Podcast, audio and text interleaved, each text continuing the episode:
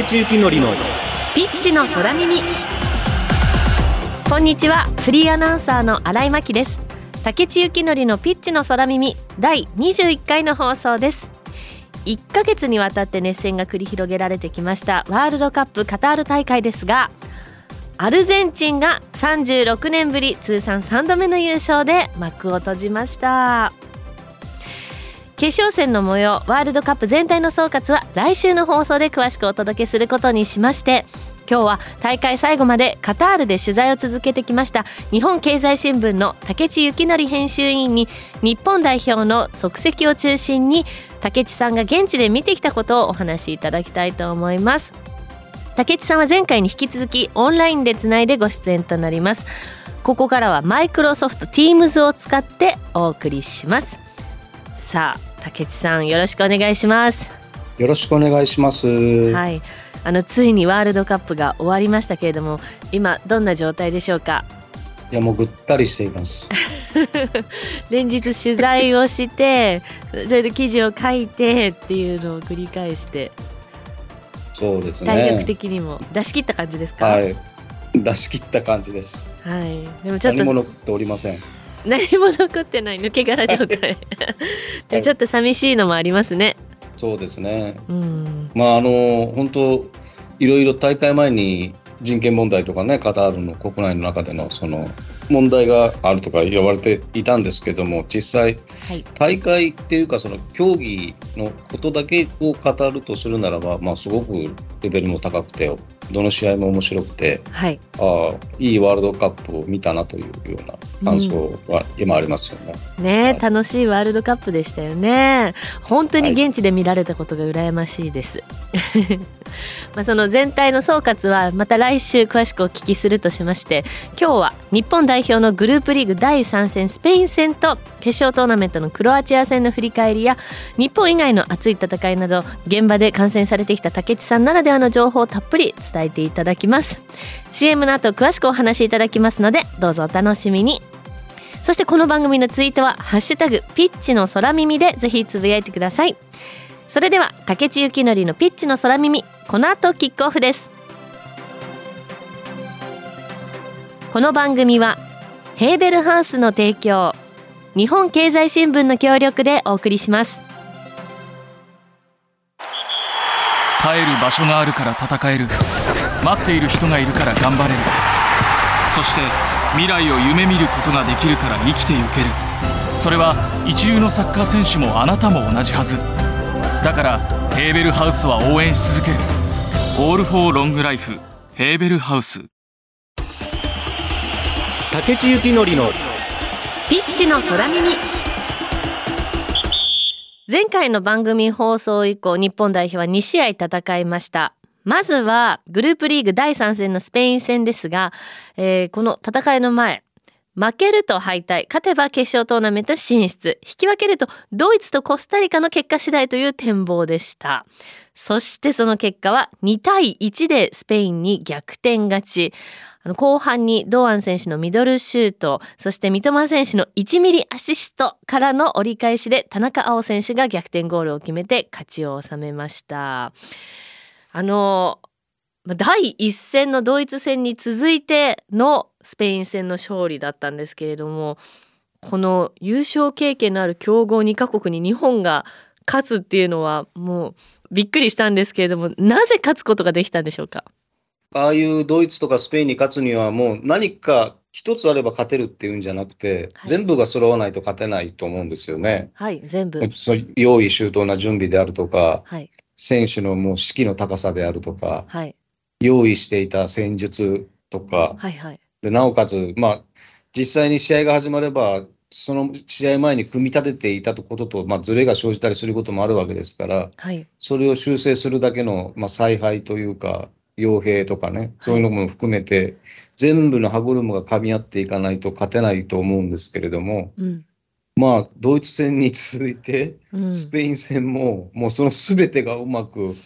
噛み合っていき、うん。なおかつ、まあ、あの科学技術のおかげで正しいものが正しいと判定されたんですから、はい。それ三笘のあの1ミリアシストのことなんですけどね、はいはいはい。あれなんか見てて、やっぱりちょっと運というか、うん。なんか人知を超えた何かが味方してるのかなっていうぐらいの感じもありましたし、はい。まあ、そういう意味でも全てが揃って勝てたなっていうような気がしています。ああおっしゃるようにそのドイツ戦もスペイン戦もその展開が似てたというかそうなんですよね。だからあの普通サッカーってこう次の瞬間何が起こるかわからない、まあ、複雑系の競技だってよく言われるんですけども、それは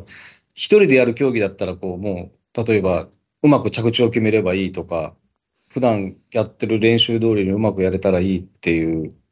競技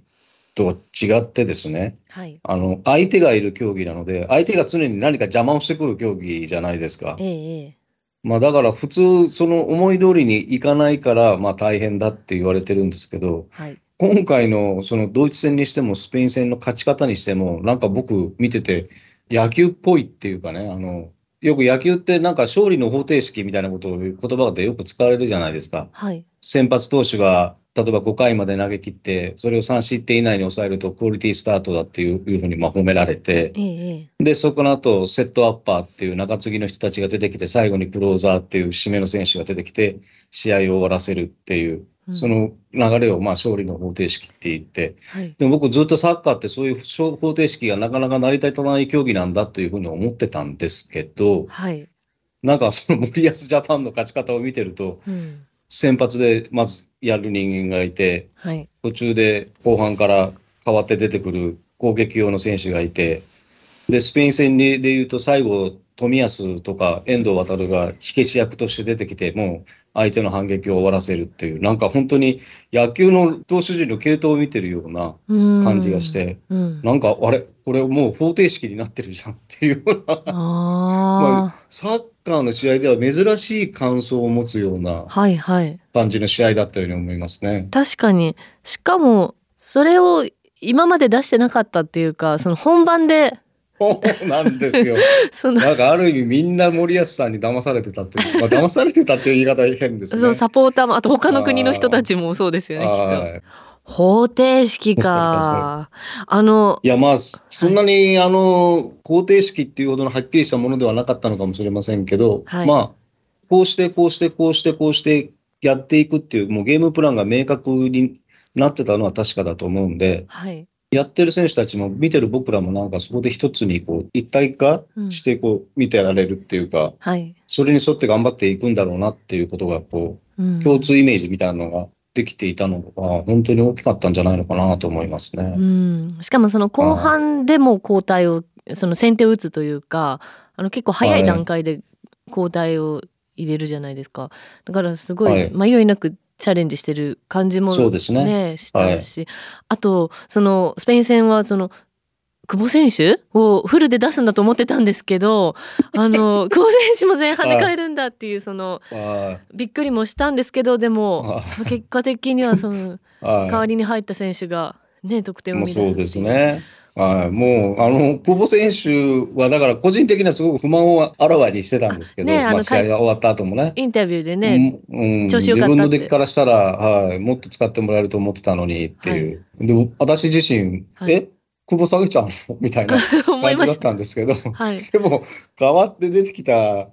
堂安はい選手が、うん、あんなシュートを決めちゃうんだっていう。はい。いや、まあ、だからそれはもう負ける気しないなっていう、そんな流れになるんだったらね、うん、思っちゃいますよね。思いますようね。ん。で、まあこうしたことが全部うまく機能して、グループはい E を1位で通過というのはどんな気持ちでしたか？まあ、笑いが止まらないっていうか、なんて言えばいいんですかね。もう、私正直、試合見て、日本代表の試合を見て、勝った試合で、ちょっとこう涙が滲むような経験って、まあ、あの、ジョホールバルか。はい。97年に岡田さん、岡田武史さんのチームが初めてはいフランスワールドカップの出場を決めた試合を私見ていて、はいはい。まあ、それ以来かなっていう、はあ本当そのスペイン戦に勝った時は。うん、で、もうあの、高い上のドイツとコスタリカの結果次第でもうその、我々が見てるモニター画面にも、はい。今どこが1位で、どこが2位で、どこが3位で、このままのスコアで終了したらこうなるみたいな順位表がちょろっと出てくるんですよね。はいはいはい。で、それを見るたびに、うん。あれ？どうなんの？どうなんの？みたいな、ええあれ、ドイツがまた点取って勝ち出したよみたいな、はいはいはい。じゃあこのままだとまずいですよとかね、その周りの記者もまたそれを見ながら騒いでるんで、はい。このままなら引き上げても大丈夫、上に行けるとか、やっぱり勝たなきゃダメだとか、そのうん。間の揺れがすごかったんですけど、はいなんかね、握ってました。不思議と、はい。なんかこのままいけるっていう気になってたし、あなんかそれぐらいこう信頼性の高い試合をしていたような感じだったですね。まあだから本当に、あのドイツとスペインがいるグループを1位で通過するなんて、本当誰も予想していなかったことだと思いますし、あのうんグループリーグを突破できるとは私かもしれないとは思ってたんですけど、1位で突破するっていうことはちょっとさすがに、ねあえの想像してなかったもんですから、はい。まあかなり驚きました。外国の記者たちも相当驚いてましたし、うーん、やっぱりそうでしたサか。ポーターも驚いて、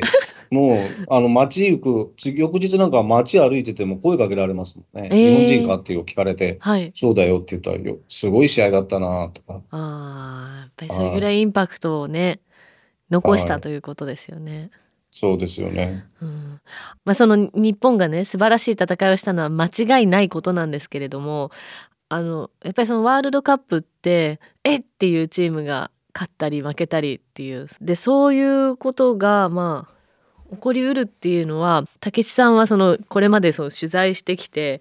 なんでそれが起きると思いますか？まあ、あの、昔なら、割とサッカー大国って呼ばれてる国は、はい。グループリーグの、1次リーグの間はね、ちょっとまあ、試運転も兼ねて、7試運転も兼ねてうんうんうん。やっていると。はい。で、彼らがギアを上げてくるのは、あの、ラウンド16っていう、その、ノックアウト方式のトーナメントの、あの、一発勝負になってから、彼らはギアを上げてくるって言われていて、うんだから逆に言うと、グループリーグの間でポカをするっていうか、足元を救われることがあるんだっていうふうに言われてきてたんですけど、はい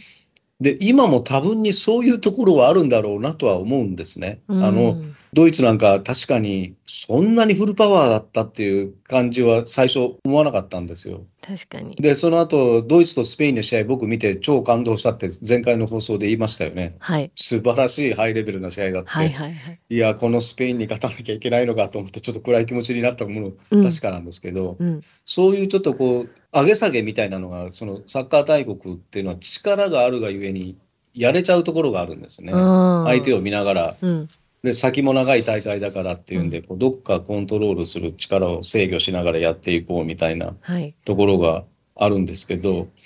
あの、やっぱりそういうことが許されないぐらいの、やっぱりその力関係っていうんですかね。はい。例えばヨーロッパのその一流って言われてる国と、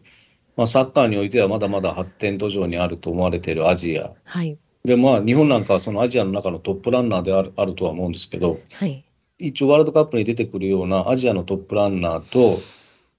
ヨーロッパのその、とか南米の大国って言われてる国の力の差が、並んでるとはとても言えないんですけど、はい。接近はしていて、うん。やっぱりそういう自分たちの力をセーブしながら、7分ぐらいの力で勝てんじゃねえのみたいな感じで乗り込んできたときに、はい足元を救われる。というのはもう、極端なこと言えば、日本なんかはもう1次リーグから全て決勝戦みたいな気構えで 臨んでいきますよね。はいそうしないと上に上がれないっていうことがあるから、うんそんなセーブも力をセーブするとか、そんなこと言ってる場合じゃないっていう、はいそういう立ち位置の違いでやっぱり愛が見えたときに、番狂わせも起こるのかなっていう。で、前回、ドイツは1次リーグで敗退していたので、韓国にもう負けたりなんかして、うん。初戦でメキシコに負けてからちょっとおかしくなったんですけど、うん。なんかそういうことがあるから、多分今回は引き締めてくるだろうってみんな言われてたんですけど、はい。やっぱりなんか今回のドイツは何かどっか、ううんん緩みがあったんだろうなと思います。ねえ。で、スペインに関しては当然そのドイツ戦と日本戦を見ていたから引き締めてきてたと思うんですけど、うん。そうやって起きた現象を見ると、そのスペインを攻めるっていうよりも、はい。やっぱり素直にここは日本のレベルが上がってたんだなっていうことをうん。喜んで受け入れてもいいんじゃないのかなというふうに思うんですね。その番狂わせではあるのかもしれませんけど、はいそういうものを起こせるだけの日本のサッカーの力がついていたという。うんで、まあそれは他のアジアの国にもそれアジアに限らずですけど、今回、その躍進してベスト4までアフリカ勢と初めて行ったそのモロッコなんかもそうですけど、うんやっぱり間は詰まってるんだなっていうふうには思いますね。はい。どんどんどんどん面白くなってきますね。もうそういうことですね。ねあと舐めたら終わりだっていう感じでそうい舐めんなよっていう。はい。はい。はい、ありがとうございます。ここまでグループリーグでの日本代表の戦いなどについて竹内さんに伺いました。竹地幸典のピッチの空耳。さあ、そして決勝トーナメントの初戦、相手はクロアチアでした。えークロアチア戦はドイツ戦やスペイン戦と違って日本が先制する展開でした。しかし、追いつかれて延長、そして PK 戦の末、惜しくも敗退。負ければ終わりの決勝トーナメントの戦い、グループステージと全く別物になると言われています。まあ、こうなってくると、その、やっぱりねベスト8の壁って高かったんだなって知らされた感じだったんですけれどもあのグループステージと決勝トーナメントでの戦い方に違いはあったのでしょうか？うん、違いというのか、なんというのか、まあ、あの、すごくいい試合したと思ってますし、はい。あの、試合の入りのところからすごく積極性もあって、前からボール取って、あわよくばっていうような形の攻撃も見せてましたし、あと、セットプレーがいろいろ、それまでと違っていろんな工夫を見せてですね、なんか最初からゴールの匂いがあるような試合になっていて、うん。今日はその前半は頑張って守って、後半に点を取りに行くっていうような試合のパターンじゃないパターンなんだなというふうに、まあ、それはそれですごく頼もしい思いで見てましたね。うん僕はだからあの、エリートの壁っていうのはそんなに感じなかったんですけどね。あーうん。あの、もちろんその局面局面でさすがクロアチアみたいなところは当然あったことはあったんですけどえ、え日本もそれ堂々と受けて立ってましたし、うんそんなにあの、これはもう負けても向こうの方が役者が一番上だったな、日本にとってベスト8の壁はまだまだだなっていうようないい試合ではもう全くなかったなっていうふうに。はい。僕個人は思ってまして、まあそれだから余計にちょっと悔しいっていうか、まあ今までと違う悔しさ、いけたのにっていう悔しさがすごく募るような試合だったと思うんですよね。わかります。はい。いけたのにっていう。いけたのにっていう。何が足りなかったと思いますか、まあ PK 戦も運なのだ。いや、PK 戦も実力のうちとか、まあいろんな意見は考えはあるのはもう分かってるんですけど、はい、もうあそこまで行くと本当ちょっとした差だと思うんで、うん。うん、まあそんなに卑下することもないような気がするんですね。だから僕ち、むしろ逆に気になるのはよくあの、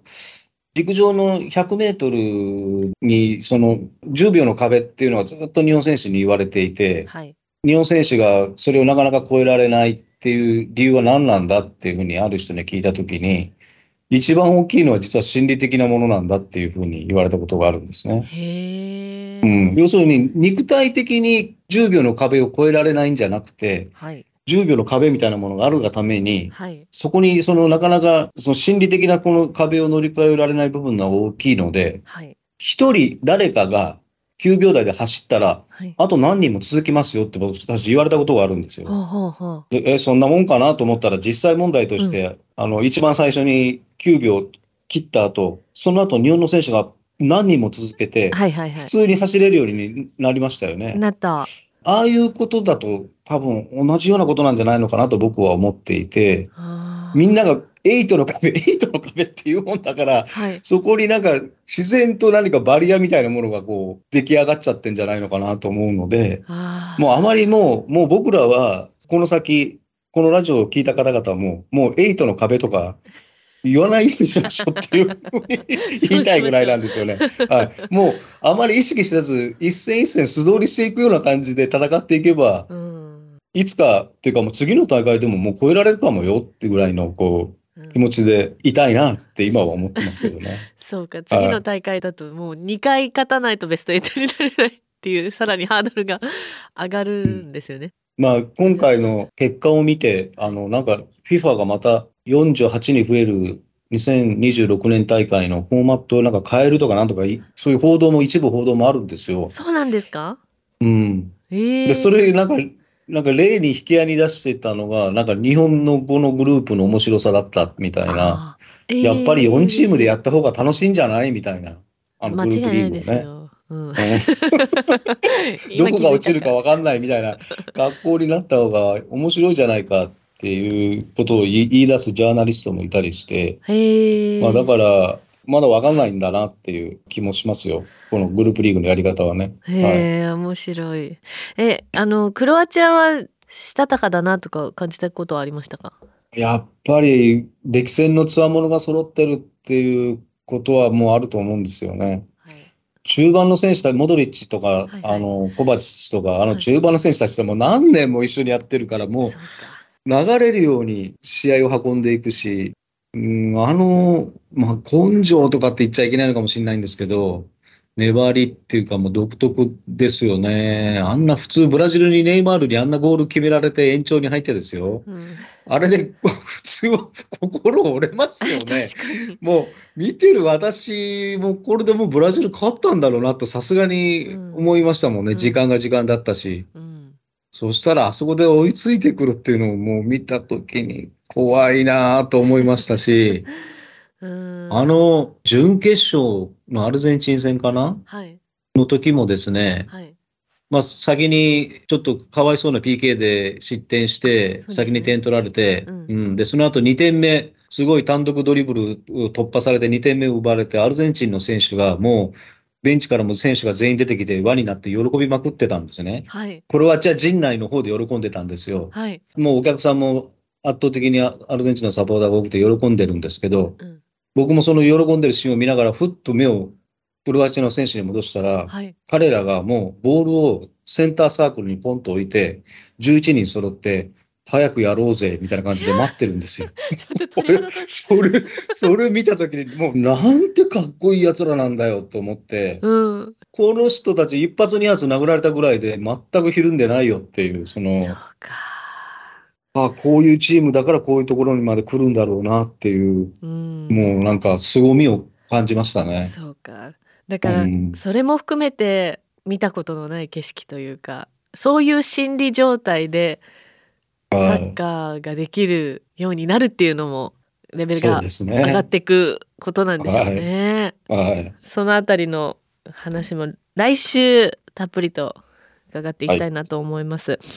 ということで、まあ、竹内さんその現地取材ならではというか現地取材を通して感じたことって何かありますか？やっぱり改めてそのサッカーの試合におけるサポーターの力っていうのを強烈に感じましたね。ああの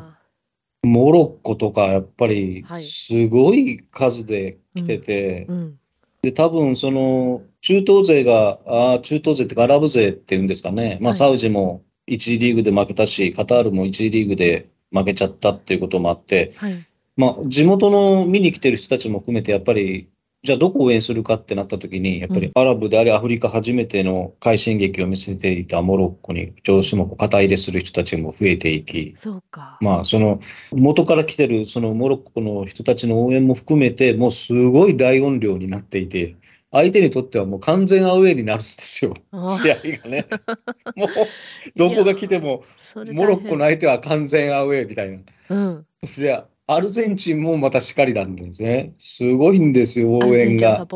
アルゼンチンがすごいんですよ。もう、歌がすごくてですね。今、お国のその経済環境っていうのはもうすごく良くなくて、はい、本当はもうサッカーどころじゃないようなうん、今、経済環境なんですけど、うん。まあ、それでもどうやってお金を工面してるのかっていう、来ていてですね、そっか。それが分かってるんで、もう選手たちは必ずもう、あの、監督も必ず試合終わるというのが、今もう彼らがここに来るために払ってる犠牲とか努力を考えると、はい。まあもう本当感謝しかないみたいな言葉が必ず入ってきて、はい。でまあそれはまあなんかありきたりな言葉じゃなくて、本当に実際そうなんだろうなっていう。もうだからそういうのを力に変えて試合をしているっていうのはまあ実際確かにあるなっていうのを見てて思いましたし、はい。あこういうことがあってのてっぺんを目指していけるっていう体制なんだなっていうふふうにも思いましたから、いやもう日本の方も結構来ててうんうん。偉いなと、頭が下がるなという思いで見てはいましたけねえだっれども、てチケットとかも高額でしたもんね。ホテルも高いし、うん。本当大変だったろうなとは思うんですけど、うん。いやいや、とにかく、アルゼンチンのとか、はい。あの、モロッコのパワー、南米勢っていうんですかね、ブラジルもそうでしたし、あとメキシコなんかもすごかったんですけど、はい。なんか総じてあちらのラテンアメリカの大陸の方のパワーを、とアフリカのパワーを、まあ、いろいろ感じるような大会だったようなえー気がしますね。そうか。あもちろんその隣の国のサウジの応援もすごかったし、うん。すごくサポーターのすそういうものがこう印象に残る大会でもありました。へえ素敵ですね、はいそれスタジアムででも生でこうねこう聞いて見てっていうのもすごい臨場感がありそうですそうでしたね。ね。はい。はい。ありがとうございます。ということで現地取材されている竹地さんだからこそ見えたワールドカップのシーンについてもお話しいただきました。エンディングです。竹地さん。はい。ここで嬉しいお知らせです。ははい、あのポッドキャストを配信しているアップル社が毎年注目番組を年末に発表しているんですけれどもこの竹地幸典のピッチの空耳がスポーツ好きのための番組というカテゴリーで選出されましたやったーどういうことなのかよく分かってないんですけど、ありがたい話なんですよね。そうだから、聞いてくださってるファンの皆さんのおかげというのもあるしそのもちろんそのはい。ポッドキャストで注目されたっていうのもあってはい。正解数もだからこれでまたますますがったら嬉しいですねいやーありがたい話ですね。はい嬉しいというか、あんまりそういうものを 褒められたことがないので、ちょっとどうリアクションしていいのかよく分かりませんけど、はい。てらっしゃる、まああの竹地さんのそのこれまでの紙面での活躍がねこうやってもうラジオとかポッドキャストとかその言葉であの音声で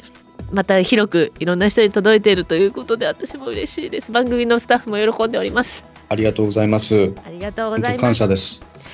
さあそして番組はラジコのタイムフリー機能によって放送後も1週間お聞きいただけます。そしてラジコには番組を SNS でシェアする機能があります。ぜひ番組を拡散してください。そして放送後にポッドキャストでももちろん配信します。ということでそろそろお別れのお時間です。次回の放送は来週12月26日の月曜日。日本に戻られた竹地さんとゲスト山本昌邦さんをお迎えしてカタールワールドカップの総括をスタジオでたっぷりお話しいただきます。どうぞお楽しみに。ということでここまでのお相手は日本経済新聞編集委員の竹地幸則と、フリーアナウンサーの新井真希でした。ここまでマイクロソフト Teams を使ってお届けしました。この番組はヘーベルハウスの提供日本経済新聞の協力でお送りしました。